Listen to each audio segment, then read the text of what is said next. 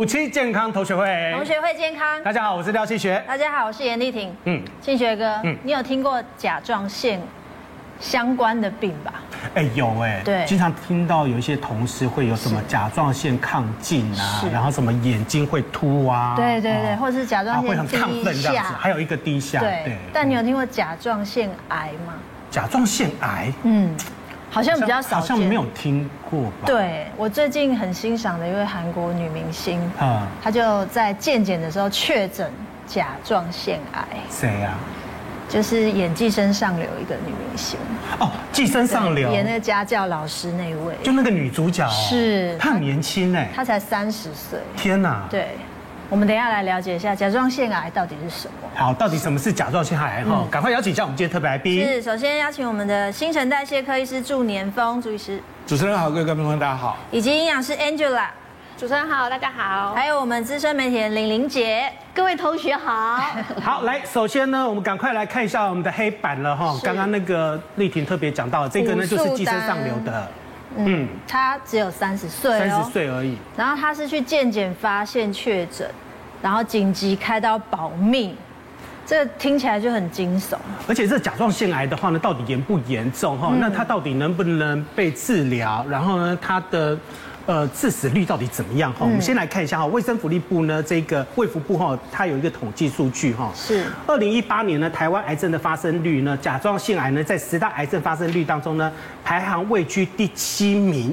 为内分泌系统异常的一个癌症哈，第七名听起来好像也蛮严重的哦哈。好，进一步分析性别的一个资料的话呢，甲状腺癌呢并没有进入男性的癌症发生率的前十名，但是呢却在女性的十大癌症发生率里面呢排名第四名。嗯，显示呢甲状腺癌呢好发于女性哈。这个比较不常听，对，但是这是因为是韩国明星嘛。对。如果是台湾，林玲姐，我们台湾有什么名人？有过这样的癌症吗？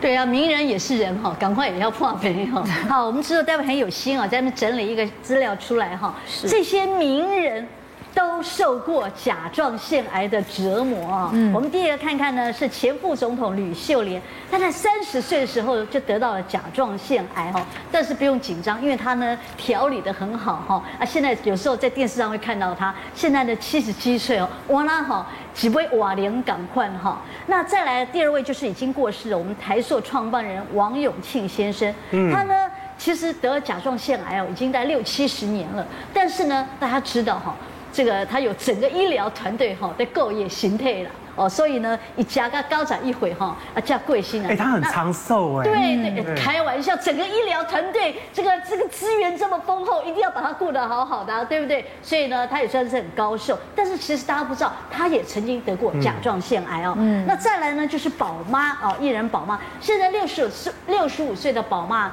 其实她在四十八岁的时候呢，就曾经因为健检哈检检查出第一期的甲状腺癌。嗯。那当然治疗之后呢，没想到隔两年。又发现他的这个甲状腺哈又出现有水泡，所以呢，他现在在持续治疗当中啊。不过我想，呃，也希望他，我想他应该也治疗很有绩效哦。所以现在有时候哎，还会在节目上看到他。再来呢，就是前阵子因为得了癌症哦，新闻炒得沸沸扬扬的李明一。李明一呢，这个其实他在年轻的时候就因为这个甲状腺肿大哈，曾经开过刀，可是没有想到呢，这前几年去检查的健康检查的时候，发现哇。既然就甲状腺癌，那这个很紧张啊，赶快治疗啊，哦，所以呢，他现在也是这个在治疗当中，因为他是就讲说，因为大家知道他主持广播节目嘛，他怎么发现就是哎，怎么老是觉得他到底是胃食道逆流还是怎么样？为什么每次喝水都给给掉？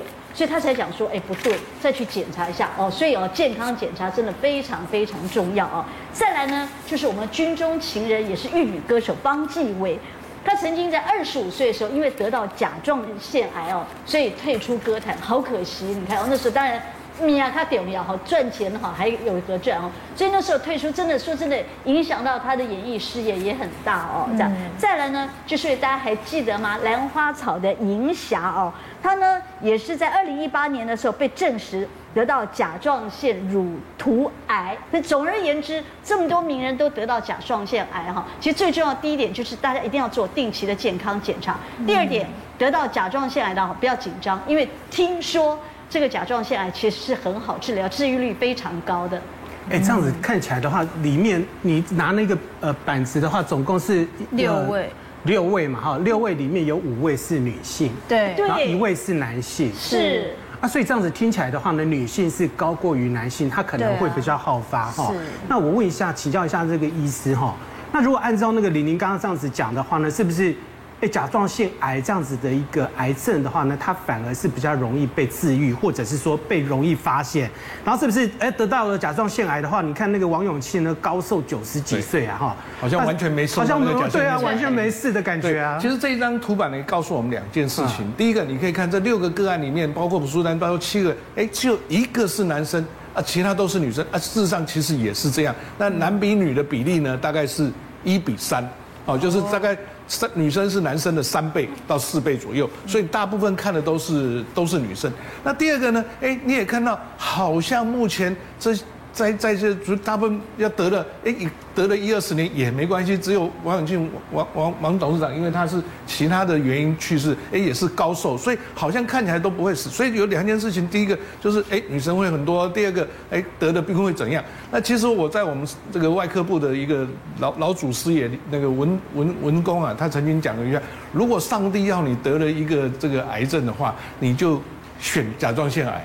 为什么？因为第一个它很容易被发现，第二个它的治愈是非常好，大概百分之九十都可以治愈。那我先要先跟大家讲一下这个甲状腺到底在哪里？好，那个甲状腺其实我们摸的这个喉结凸出来的地方，哎，那你往旁边摸一下，这个就你可以看这个喉结在这边，哎，旁边那个就是一个甲状腺。那为什么最近为什么会有这么多甲状腺的这个肿瘤发现啊，或者是结节出现？其实我们刚开始像朴树丹刚开始结。健检的时候，也只是看到一个结节。嗯，好，那以前因为我们超音波没有那么好，所以大家都都用手摸摸不到，零点五公分的、一公分的都摸不到，一定大大于一公分以上摸才摸得到。但是现在健检呢，有时候就常规的就会把它做一下超音波，所以我现在每天的门诊大概都会看到一两个，那说，哎，我健检看到了零点五公分、零点六公分、一公一公分左右，哎，这时候就转过来了。那还好，我们大部分看的都是良性的。百分之九十都是良性的，甚至百分之九十五都是良性，只有百分之不到百分之五它是这个恶性的肿瘤，所以也就是因为这样，所以大家会觉得说，哎，看起来好像还没有什么关系。那这个呢，你就会再进一步去做一个超音波，因为你大概看到，如果小于一公分，我们还觉得很好。或者是小于零点五公分还没有什么事情，大部分都是大于一公分或两公分的时候，我们就会做一个那个用细针做一个抽取式的切片，那就会看到一些病理的细胞。如果病理的细胞看到是甲状腺癌，大概百分之九十九都是癌症的。那但是中间还有一段有一些是非典型的 atypia 非典型的细胞，哎，大概就有百分之四五十。那我最近就有一个有两个病人正好就是这样，一个男生一个女生。那男的也是他在外面做健检，说哎看到一个甲状腺的结节，大概将不到两公分，一点多公分，那一抽是一个甲状腺乳突癌，哎马上就拿去给转给外科去开刀了。那另外一个是女生，那看起来她抽的时候也是渐渐，哎，看到也是将近一公分左右，那抽是 TPI，那我们就比较担心，那我们就说会不会，因为她还是有将近百分之三十到四十的恶性的变化，那我们就说啊，你赶快再做一次，如果每都还是确诊的话，那你还是给外科，因为早一点开，可能它的治愈率五十年的存活率可以达到九十 percent 以上，所以你开了大概就没事，而且最重要的是，你一看到这边会有一粒，你摸啊，或是看了，你就会觉得出来。那很多人是因为知道觉得讲。讲话会卡卡的，或者喝水会卡卡的，我摸到的有一个东西，所以很容易早期发现。那大家也不要担心。那今天正好这样一讲了，就大家就可以自己摸一下。其实我们很多人都是自己摸一下看看。那个一公分能摸得到吗？一公分看它深层还是浅层。对。如果比较深层一点，有人长得比较深层一点，像当时我看到一个病人三公分多了，但是因为它长在很里面，但是你也摸不到，因为它是往内长。啊，但是很多人他是往外长，那你稍微长出来，因为因为脖子你每天都会，女生都会去摸一下脖子啊，就化妆啊拍一拍，哎，一拍正好就看到看到一个结节，那不要担心，你就去做一个超音波来去去来做做看看它的大小、形状、颜色，还有不是看到那个长的情形，里面的东西是怎么样？是是 hypo 的呢，还是 hyper 的？是规则的呢，还是不规则的？是有没有钙化的呢，还是一般的这个？哎，这个就其实可以。那如果这个有一些从它的外形、那个内容物，还有规则不规则，有没有往从甲状腺往外长，就可以看到，可以区分它是良性或恶性。那医生，我们健检是什么内容可以包含这个检查？我们一般大概这个有些人像公司的体检或者是一般的。一般三五千块的体检，他就会说，哎，那我顺便做一个甲状腺，因为超音波嘛就很快，那大概就不这个不像电脑断层啊，MRI 啊，或者是正正子那么贵，那个都要到到三五万。那个这个甲状腺超音波是相对的比较简单。那有时候还是因为在医生做什么？做理学检查的时候，如果比较仔细的时候，一，摸一摸，可能就有发现到一个小结节，也是可以去、嗯、去再转到医院来说来做进一步的超音波检查或做切片的检查。这样。那医师如果一般发现的话，像那个一公分、两公分的话，你刚刚有讲到就是甲状腺的乳突癌。对。那他有没有其他的癌呢？就是甲状腺的癌里面的话，他们怎么样分？一一般呢，我们大概都是一个结节，就是那只剩下将近五 percent。它会是恶性的肿瘤，那但是这个恶性肿瘤里面又分了五种，一个是乳突癌，一个是滤泡癌，哦，还有一些是其他的未分化的癌，还有一个髓质癌，还有一个淋巴癌。那刚刚我们讲的这个乳突癌或者是这个滤泡癌，那大概都是预后比较好的，那这个五年、十年的预后大概都可以百分之八九十。那最怕最怕就是一些未分化癌或者是髓质癌。其实大家如果比较够年纪大一点，像我一样这么年纪长的时候，其实我在在几十年前的时候，大家不知道还记得不记得台北的市长，一个叫杨金虫杨市长，那时候就是在他任内发现甲状腺癌。然后在他任内过世的，那那个时候我们就知道哦，他我记得那时候不知道是未分化还是髓质癌，所以他的预后是比较好。但是幸运的是，这种癌是非常非常的少，大概不到一 percent。所以未分化癌跟那个髓质癌的话呢，大概是占五趴就对。还低于五趴，会低于五趴。但是但是如果发现的话，它就是还是要早期治疗切除。哦，他切除了之后，你要再看看他对其他的治疗的反应，他有没有转移啊，或者其他的反应。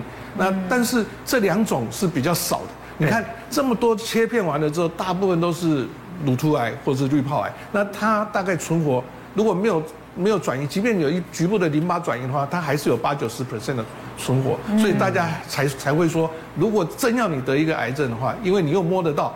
比较早期发现，那开刀或者治疗的手术，你就就算你把全甲状腺都切除掉了，你就每天只要补充甲状腺，大概也都 OK 了。所以它相对的预后是比较好一点。但是因为刚刚卫福部统计，因为我本人是女性，为什么这么不公平？为什么好发是在女性比较？那这个也是，其实我们可以看哦，所以我们在以前看甲状腺，不管是亢进啊，或者是低下啦，或是讲结节的时候，都是女生比较多。嗯，因为这是跟女生的这个荷尔蒙。呃，它的刺激作用比较有关，所以你看，它好发的年龄也是在三十五岁到五十五岁，嗯，然后这个时候女性的荷尔蒙还有在作用，可是到了更年期之后，它的女性荷尔蒙的作用就比较低了。那当然还有碰到其他的原因，像我们常碰到女性的，为什么？因为她要去接小孩，那接一个还比较说，哎，可以好好的安排，可是接如果两三个小孩，一会儿要送这边送那边，沿路一直送。每天很紧张，大家知道紧张的话也会刺激甲状腺，那让它让它是变得甲状腺的亢进，所以有很多女性为什么会这么这么多容易得甲状腺的这个不管是亢进啊或肿瘤，它跟它的荷尔蒙有关，跟它的那个紧张压力有关。那还有一部分是跟我们说，大家你看我们心脏科以前做导管的时候穿铅衣啊，就只遮到这里，嗯，那后来大家觉得说啊，原来甲状腺才是一个最重要的，所以铅衣的这边再多一个领子，就是要把甲状腺。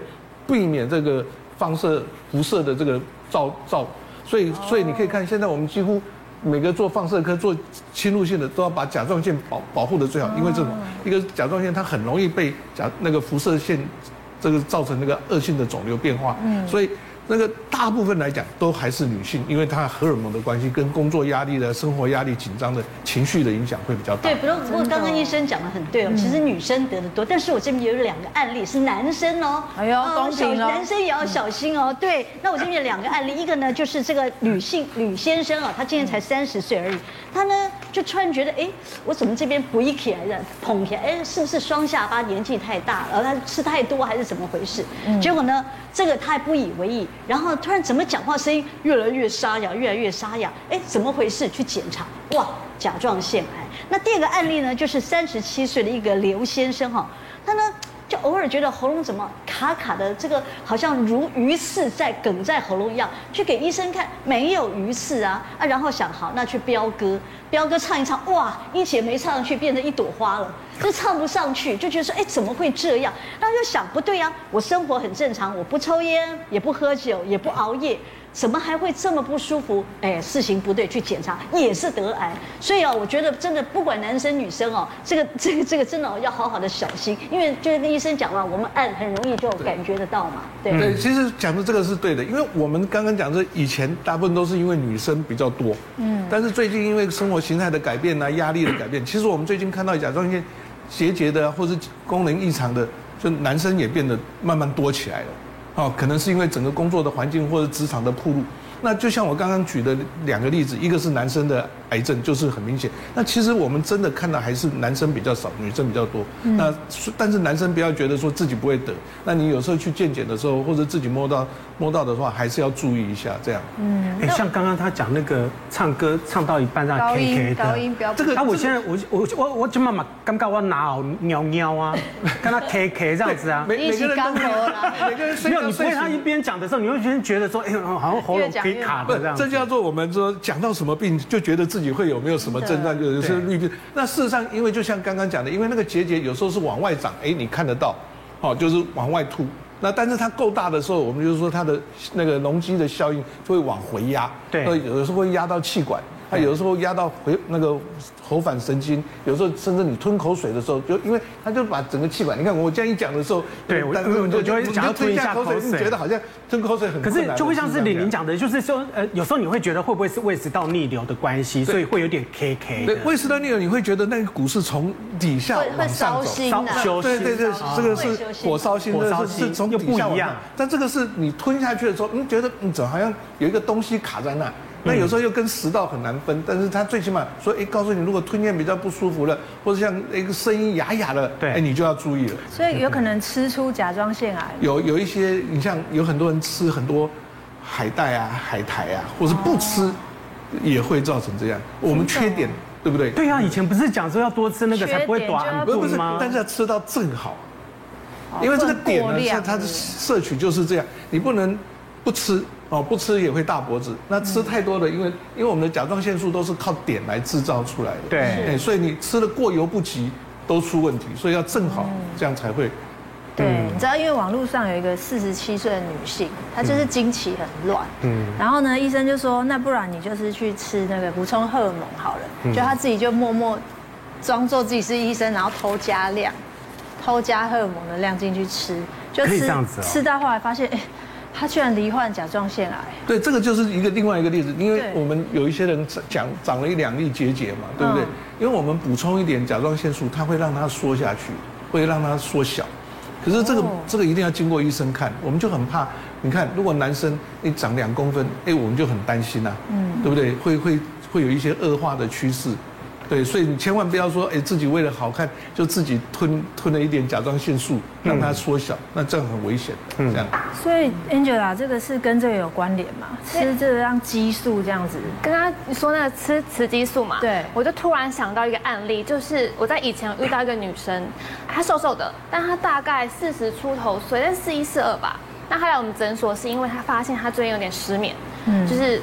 半夜会睡觉会起来睡不好，然后他有点心悸的感觉，然后再来就是他很怕热，嗯，然后就很担心，他想说天哪，就是很担心这件事，想说自己是不是更年期来了，嗯，对，那因为现在更年期都年轻化嘛，所以他就很担心，然后担心脾气就暴躁，结果他我们这边检查，就刚好那医生是新陈代谢科，就把他抽血看，就他其实是甲状腺亢进，他并不是更年期，哦，所以有，嗯，所以有时候那个。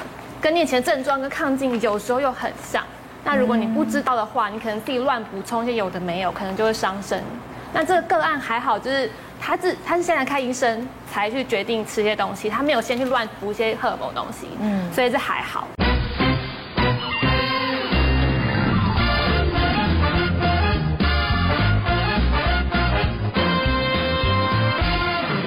欢迎回到五期健康同学会。庆雪哥，你知道我有个亲戚，嗯，他的小朋友从小从婴儿开始就说他有甲状腺亢进的问题，然后他一辈子都要吃药，小时候就这样子，所以他现在小学三年级，每天都要吃药，所以妈妈很辛苦。然后说，我有问过他，如果不吃会怎么样？他说会影响一些机能的发展。哎，我以为那个甲状腺亢进的话，应该是稍微可能年纪稍微大一点点才会有这样。没有，所以我其实小时候的时候就有可能会。对，所以就很想问医生，哎，这个是如果他小时候就有，会不会长大罹患甲状腺癌的几率会比别人高？没有，我们我们先讲这个小孩子得甲状腺亢进，很可能是有有没有原因，是因为在母亲在怀孕的时候，哦，她有一些甲状腺的问题。那所以其实我们在原来，因为我们刚刚不是看了嘛，甲状腺会比较有问题，都是在在这二十五岁到四十五岁、五十岁之间，因为这个荷尔蒙的影响。那那母亲可能，因为我们又刚才讲那个甲状腺的结节啊，或者亢进啊，或者都是比较生殖期的女性比较会得。所以我们在对这个怀孕的这个女生呢，就一定会女性会特别注意，那她原来甲状腺是不是治疗的好，嗯，或者是没治疗的好，因为这个都会影响到在怀孕的时候的小朋友的一些的情形。那当然，如果你说生下来这么小，就譬如说才国中或者是国小的时候就得，那我们还要再找找看有没有其他的原因，就譬如说饮食的问题啦，或者是其他有没有一些。暴露的这个因素，就譬如说，为什么大家那么怕辐射？像像那个车车诺比那个辐射了之后，很多甲状腺都被破坏。哦，对。哦，那这个也会造成一部分的问题。哎，医师，它有可能是遗传吗？那我们现在比较不会讲说这个是遗传下来的。对。因为甲状腺其实是我们身体一个很重要的内分泌。内分泌。对。你你一看起来有没有？有没有像 Energizer 有没有活力？就其实靠甲状腺来来来来这个表现它的这个功能的。对，它很像那个那个。那个电电池，对，哦，人体的电池，对，你知道装上那个电池，力你就有活力这样子。太活力也不行，太活力的话会变什么？过动一样。过动的话它会变亢进，对不对？然后就是甲状腺亢进。如果不够的电池不够，你就可以像那个声音都变慢了，录音带都变慢了，就是甲状腺低低下。哎，对对对对。可是问题是亢进的话，它也容易这样子啊，容易疲劳、疲倦啊。啊，他也感觉说啊，我搏杀啦，搏杀啦这样子啊。这两个疲倦会有一点不一样。有不一样啊。啊，这个亢进的话呢，食欲也会增。对，因为我那个亲戚的小朋友每天都在狂吃，那会变胖。他很胖。他的脚掌哦，跟他的小腿、身体已经不成比例了。所以甲状腺亢进的话，他有可能也会伴随着就是胖胖胖胖的体质。他一直吃，对，真的会增加。然后另外还有一个就是心悸，是，然后手抖，这个手抖这个好像常会听到，就是你手卡卡其实不自觉。以前以前武当现在也你帮你测试了，好了，那你手伸出来给我看一下。生出来的时候就这样子，还是酗酒？有可能，有可能啊。没有，我看到医生我就懂了。那 这你刚刚有提到，对，眼睛突出，突出，对，对，那个是很凸，对不对？会比一般人看起来要怪。好，那其实我们我们在甲状腺来看门诊，大概就两类人，一类人呢就是心悸来的，心悸手抖，就像刚刚大哥讲的，因为心悸就是啊，不舒服，你没事动不动心跳就一百二十跳，一百四十跳。还有那个刚刚讲的，你写字啊，就是开始抖抖抖抖抖，就知道。那这个我们大概就知道，就是大概心脏科一查，心脏没问题，马上转过来一抽甲状腺机能亢进，嗯，哦，就就确诊。那另外一类呢，就是变胖。那变胖呢，他也不会变胖很多，他大概变胖六到八公斤，八到十公斤左右。你说我也没吃什么啊，也没怎么样，为什么会变胖呢？哎，结果一查一看，甲状腺机能低下。那那像营养师，我们缺点，我们就去想要吃海带。可是海带又不能吃太多，像我本身就超爱海带的，那要怎么样去均衡这个事情？我最常被问到一个问题，就是不管是抗进还是低下的人都会问，就是营养师，我是不是从此之后不能吃海带，嗯，不能吃海鲜，不能吃螃蟹、虾子，我是不是要限点了？但就是其实。呃，如果是亢进的人，确实，如果你还没有治疗好，就是还没有到一个正常范围，你确实要限点，就是你的海带啊、海鲜啊、甲壳类这些东西可能要少吃，哦、因为你你它是你的原料嘛，你一直吃原料进来就刺激它，所以这时候要限制。但是如果你抗进已经跟医师配合好，你已经控制到正常范围之内的话，你就不用限点，你就正常吃，快乐吃。但是如果你是低下的人呢，因为低下人其实最常见就是自体免疫跟就是因为甲甲状腺手术摘除，那你工厂已经没了，你工厂没了，你一直补点进来，其实就没有用嘛，因为你工厂不在，所以其实低下人你也不用特别去补点，也不用特别限点，所以低下人也是正常吃就可以。好，来甲状腺如果亢进的话，你如果轻忽的话哈，很有可能会出现一个甲状腺风暴。对，那意思什么叫做甲状腺风暴？好，其实这个大家平常会比较没有碰到这件事，这个我们叫做 thyroid storm，因为表示它真的就是一个很危急的时候。如果一个你已经是甲状腺亢进的，那你又不好好的吃药。那病人进来的时候，可能又发烧啦，又神志意识改变啦，那这个心跳又很快，一百二、一百四啊，这等等等等。那我们这个这个时候就要怀疑甲状腺的风暴，因为它是甲状腺机能太亢进，比比比比我们在治疗的时候还更亢进，所以这个时候很危险。因为为什么？我们刚才讲的，它很可能会因为这样造成心脏衰竭，造成心律不整，然后去世掉。所以我们在。在急诊室，其实这个是大部分都是在急诊室看到的一个病人。如果看到一个病人意识有点改变，心跳又很快，然后又有甲状腺亢进的病史，他又不吃药，那我们就要怀疑他是甲状腺机能亢进。那我们其实有一个指指数，它就是评估他的体温，哦，体温如果超过四十度，我们就给他一个三十分。那如果中枢神经系统像有没有抽筋啊，有没有昏迷，然后有这种情形，又给他一个三十分。那有没有像肠胃道，像刚刚讲讲，甲状腺机能亢进会拉肚子嘛，嗯、对不对？那如果有拉肚子，或是有一些黄疸，又给他一个二十分。那如果心跳快，那譬如说九十九跳、一百一百一十九跳、一百二十九跳，这超过一百二十九跳，又给他一个十五分。然后再加上有没有心律不整、心房颤动？哎，本来跳得好好的，突然心房颤动，又给他一个十五分。然后最后还有一个有没有心脏衰竭？譬如说有没有脚肿啊？哦，会会听到 basal rust 啊，就有双螺音，或者甚至肺水肿的这情形，那再给他个三十十五分，哎，这总分加起来一百三十分，你只要超过四十五分的时候，我们就要怀疑什么？有没有甲状腺的风暴？那时候这代表你的甲状腺是非常 overactive、非常 active 的时候。那这样的话，你可能会因为心律不整过世，你可能会心脏衰竭过世，或者因为你的内分泌失调了，整个过世。那个时间会很短暂吗？会非常急，所以这个是在我们这个内分泌急糖尿病的内分泌急诊是有一些，那甲状腺的内分泌急诊就就是甲状腺风暴。你如果甲状腺没有呃的亢进，如果没有去治疗，没有好好的治疗，好好的治疗的话，你会衍生出一个甲状腺的风暴。对对对对对。那这个风暴的话呢，它的死亡率呢高达十趴到三十趴，很高哎，非常的高。因为你看我们甲从来没有人说因为甲状腺亢进死的，对不对？或者甲状腺低下死的，也没有因为甲状腺没有听。但独独碰到这个一个我们。但如果以外观来说，就像我们刚刚讲的，粗脖子、富贵包这一方面，然后或者是脖子痛。玲玲姐，不过就是个落枕。对，我有个邻居哈，叫张阿姨，平常人非常非常好。然后呢，天天但这个你知道，这个老人家都都睡眠睡眠时间很短，她真的是规律正常，晚上九点钟以前上床睡觉，嗯，哦，然后那个早上五点钟就起来了。我们就想说，哦，这这一点假大会。可是呢，他就有一天讲说，哦，他最近睡觉睡不好，落枕。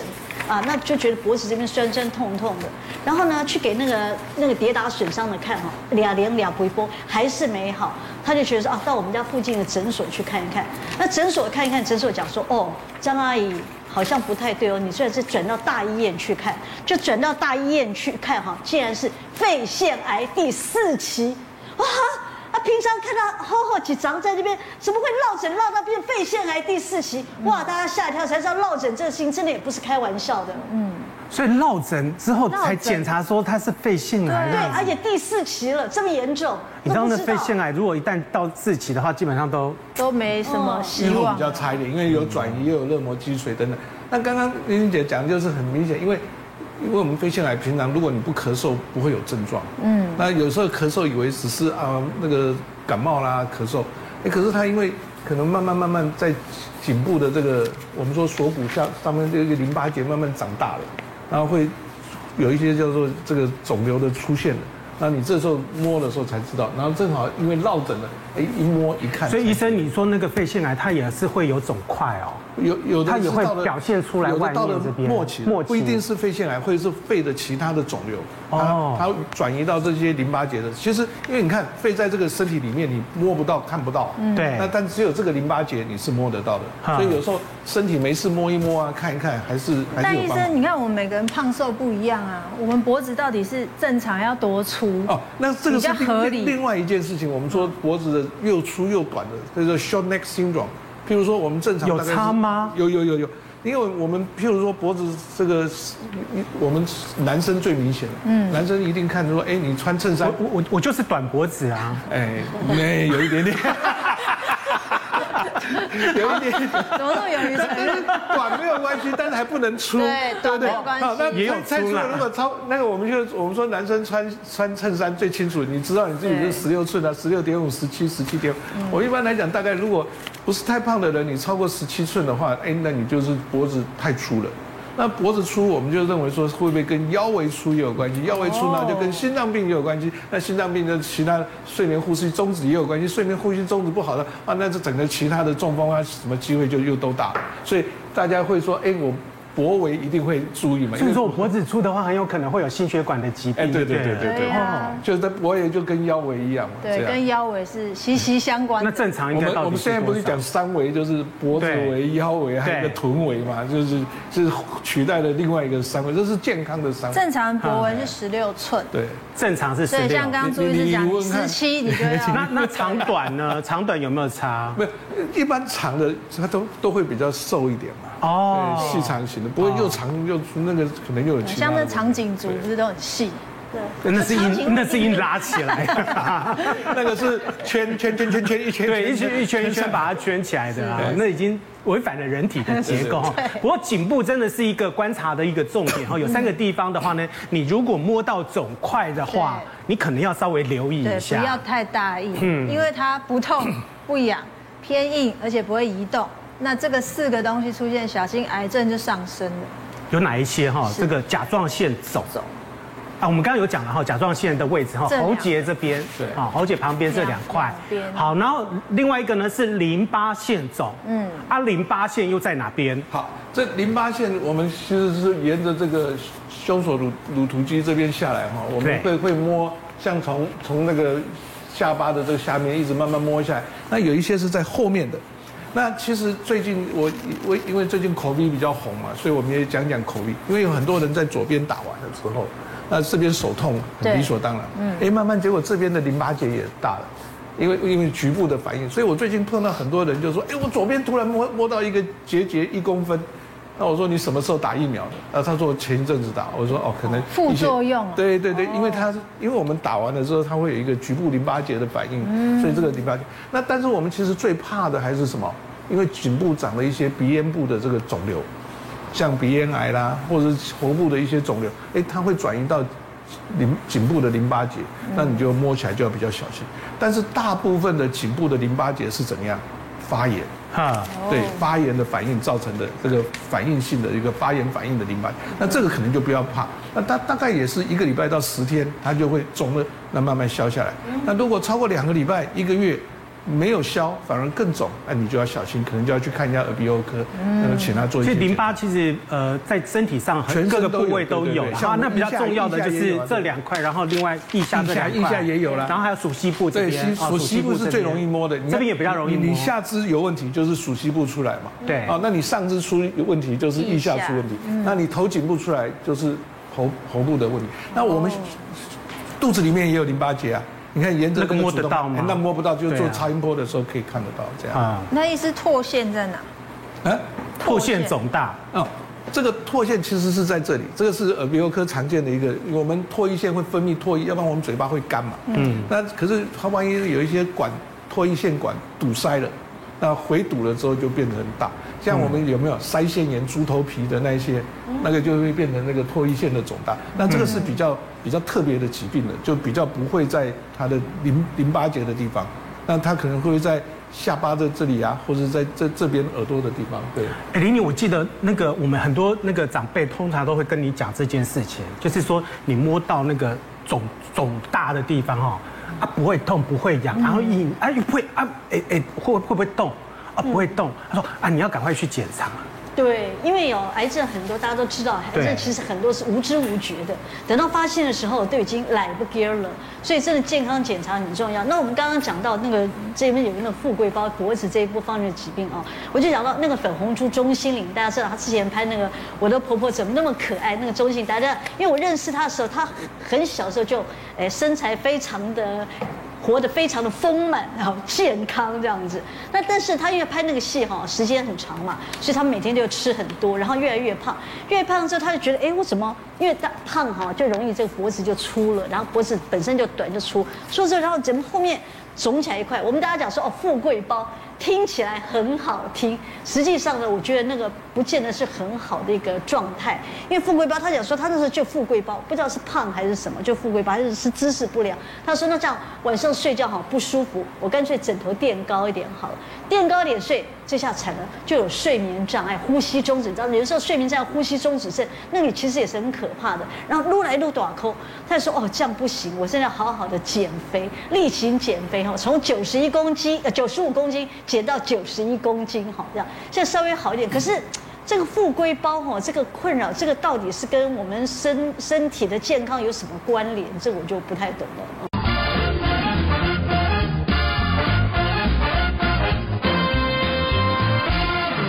欢迎回到五期健康同学会，庆学哥，请问你爱吃宵夜吗？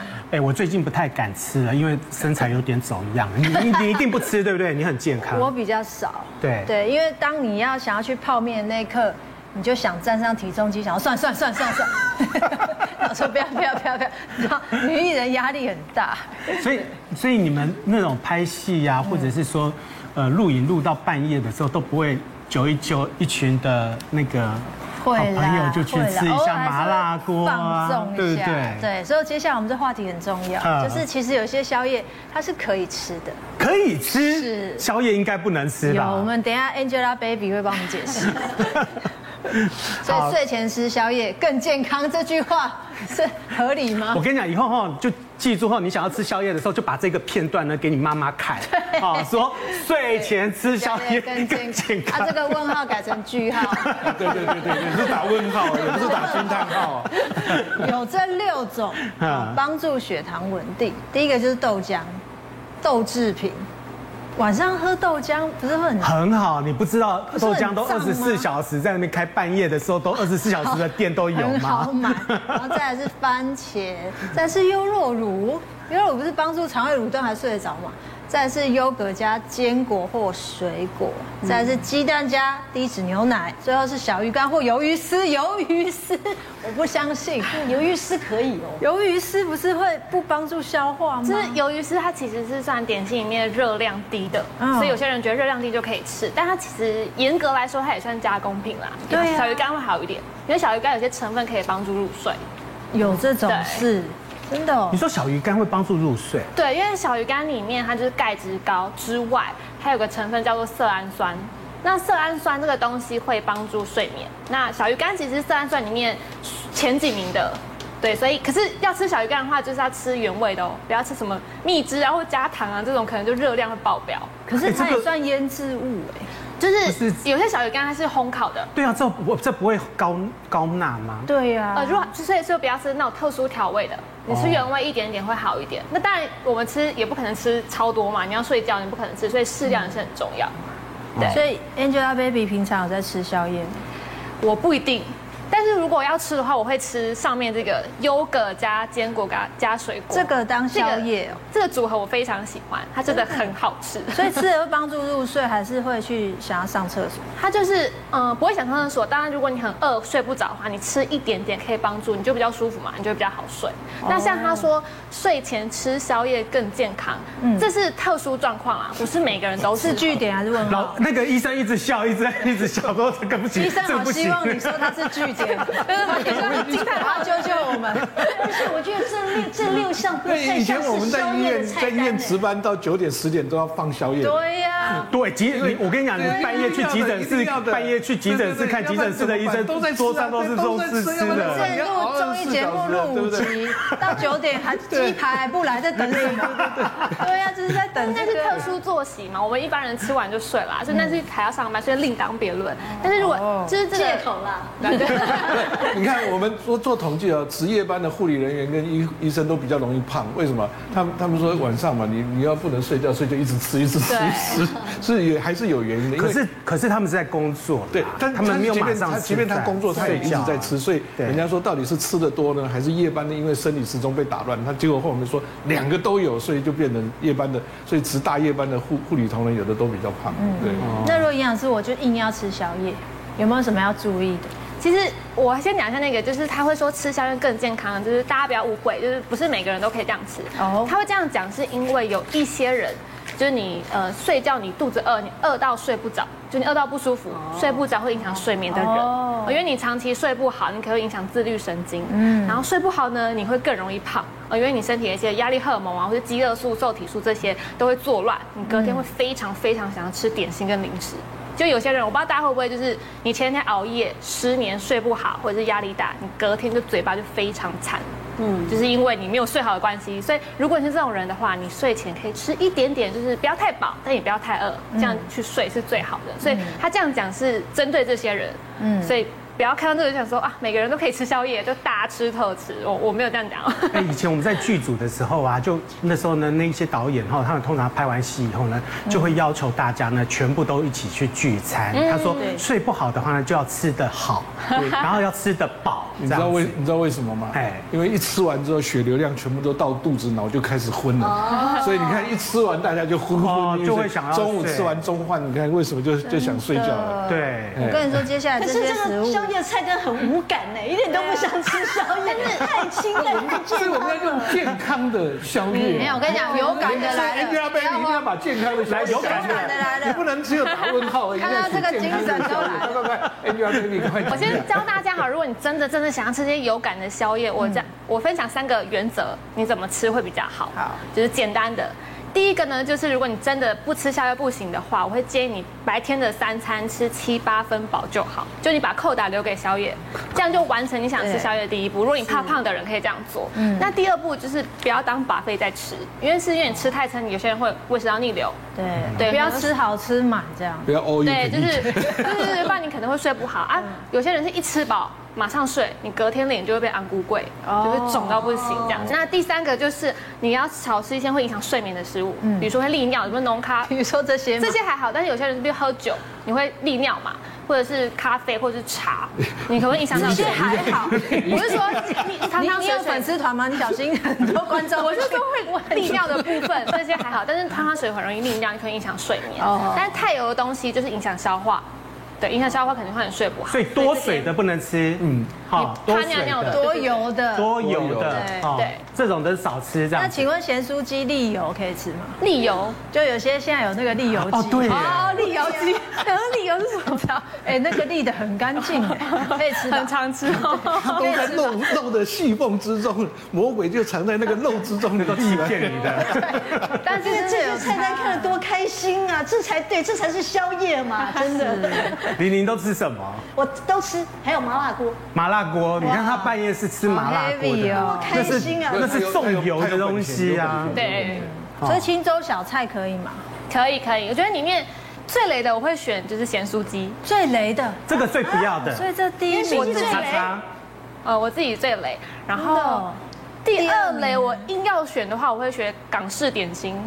最雷哦，是点第二名 NG 的，因为雷，因为油吗？对，因为它没有啊，港式点心有很多的这种真的哎，对，但是因为它很精致，你精致就会吃多。再就是因为精致要好吃，所以里面可能很多油啊什么的，所以它很多隐藏的热量。第一名不行，对，你怕胖会想健康，然后第二名不行。叉叉。那我觉得比较好的我自己啦，就是。卤味跟清粥小菜会比较好。卤味跟医生一样吗？但是医生不会这样吃。卤味怎么会呢？因为卤味也蛮油的。没有卤味，你看卤豆干。嗯，你选的。去了什么都没有，只有豆干。对，你不要选那个加工品就好。嗯。好，但但是比较担心，就像豆豆干的有会不会有有人吃的比较容易发酵？哪有？你知道现在卤味很多全部都是加工食品。你就跟刚刚一样，沥油机要把它沥一沥啊，把那豆干。而且卤味不是都是内脏？没有没有，我我讲只有豆干海带。哦，豆干海带。你那卤味太健康了，或者是瘦肉也可以，瘦肉啊。如果你真的想要吃内脏，我觉得可以选就是鸡胗，清蒸好一点，对对对对对，然后瘦肉都可以。所以清蒸小菜它里面如果有一些这种腌制，这种也是没关系。呃，不建议，就是你避开腌制小菜，然后一些豆腐乳或者肉松，你这些避开，你其他正常。所以我已经想吃宵夜，然后到了清粥小菜，我只能点白粥。不会啊，以及青菜，我到底为什么不去睡觉？炒蛋就是越吃越火，什么都不能点，是不是这个意你点那个清蒸臭豆腐也可以。哦，臭豆腐，臭豆腐 OK。清蒸，清蒸，清蒸，哦，不是炸的，不是炸。好，清蒸臭豆腐 OK，清蒸好一点，真的，所以其他不行，其他真的要花米刷不行。娃娃米肠就是我的第三类哦，因为有淀粉，因为它而且是它勾勾芡勾的太多，它勾芡它所有的糖啊、油啊，全部都混在一起。哇，嗯，对。那这样你这么说，我去素食店就说谢谢两片面包。你说上下两份。其实素食店的鸡鸡块不要用炸的，现在有很多鸡块它不是。炸的那其实也还可以，气炸锅算吗？对对对，气炸锅的炸，所以你觉得鸡块可以？鸡块可以，但是你沾了很多酱又不行。没有，因为营养师气炸锅出来的炸物会不会比外面炸的要好一些？呃，如果你在家里自己气炸会比较好，因为你油不会加这么多，对，会相对好一些，是相对可以的。所以少油的东西 OK 啦，哈，少油的东西 OK。那我问一下那个医师，医师，如果你这一边的话，觉得是最。你 OK 的是最 OK 的吗？对，医师每个都 OK。嗯，没有，他应该我我以前都 OK。对，因为以前我们真的半夜一两点都要看病人，然后早上五六点又要起床，所以不吃你会对起不来。那那以健康的面向，那那那个时候是因为工作，但是如果现在以健康的来讲，我大概大概会喝无糖的豆浆。其实本来本来对本来本来最后很无糖。其实本来是叫大家喝温的牛奶，有没有？但但是那个真的太健康，你说你哇，我还变得那么健康，喝一杯温牛奶，事事实上大家都不太想喝。无糖的豆浆跟温牛奶不是意思是一样，差差不多。但是但是因为你豆浆看起来嗯比较比较，就这两个都可以直接去睡觉，好吃。可是无糖豆浆旁边有这个烧饼油条，但但是你就可以烧饼，不能油条。可以烧饼不能油条，这其实都高热量。对，烧饼夹蛋，可是烧饼也是炸的耶。对，但是你夹油条更可怕。烧饼烧饼是炸的，烤的，烤的。烧饼是烤油条烤的，油条是炸的。油条油条是最最油的那个。七爷哥，你都吃什么宵夜？要去睡觉。如果你没有胃食道逆流，你都吃什么宵夜？我其实我我我最近胃食道逆流哈，我其实呃那时候我在想说，我到底要吃什么？后来呢，我上去查了以后呢，他们跟我讲说，什么东西都不要吃。对对，一整天什么东西都不要吃。因为为什么？因为吃完了胃酸会再开始分泌了，然后就你一，而且是吃完就挡躺了嘛，啊，这胃酸就。那有的人是跟我讲说，他可以喝清粥，咸粥，咸粥。对，咸粥。那也有人讲说不能吃粥，对不对？营养师到底能不能吃？胃食道逆流嘛。对，这个要看个人体质。啊，对，如果你是呃吃粥你会不舒服的话，你就不建议，因为有些人胃食道逆流，但他吃粥他没有什么感觉。对，那基本上就是胃食道逆流会暂时建议他不要吃。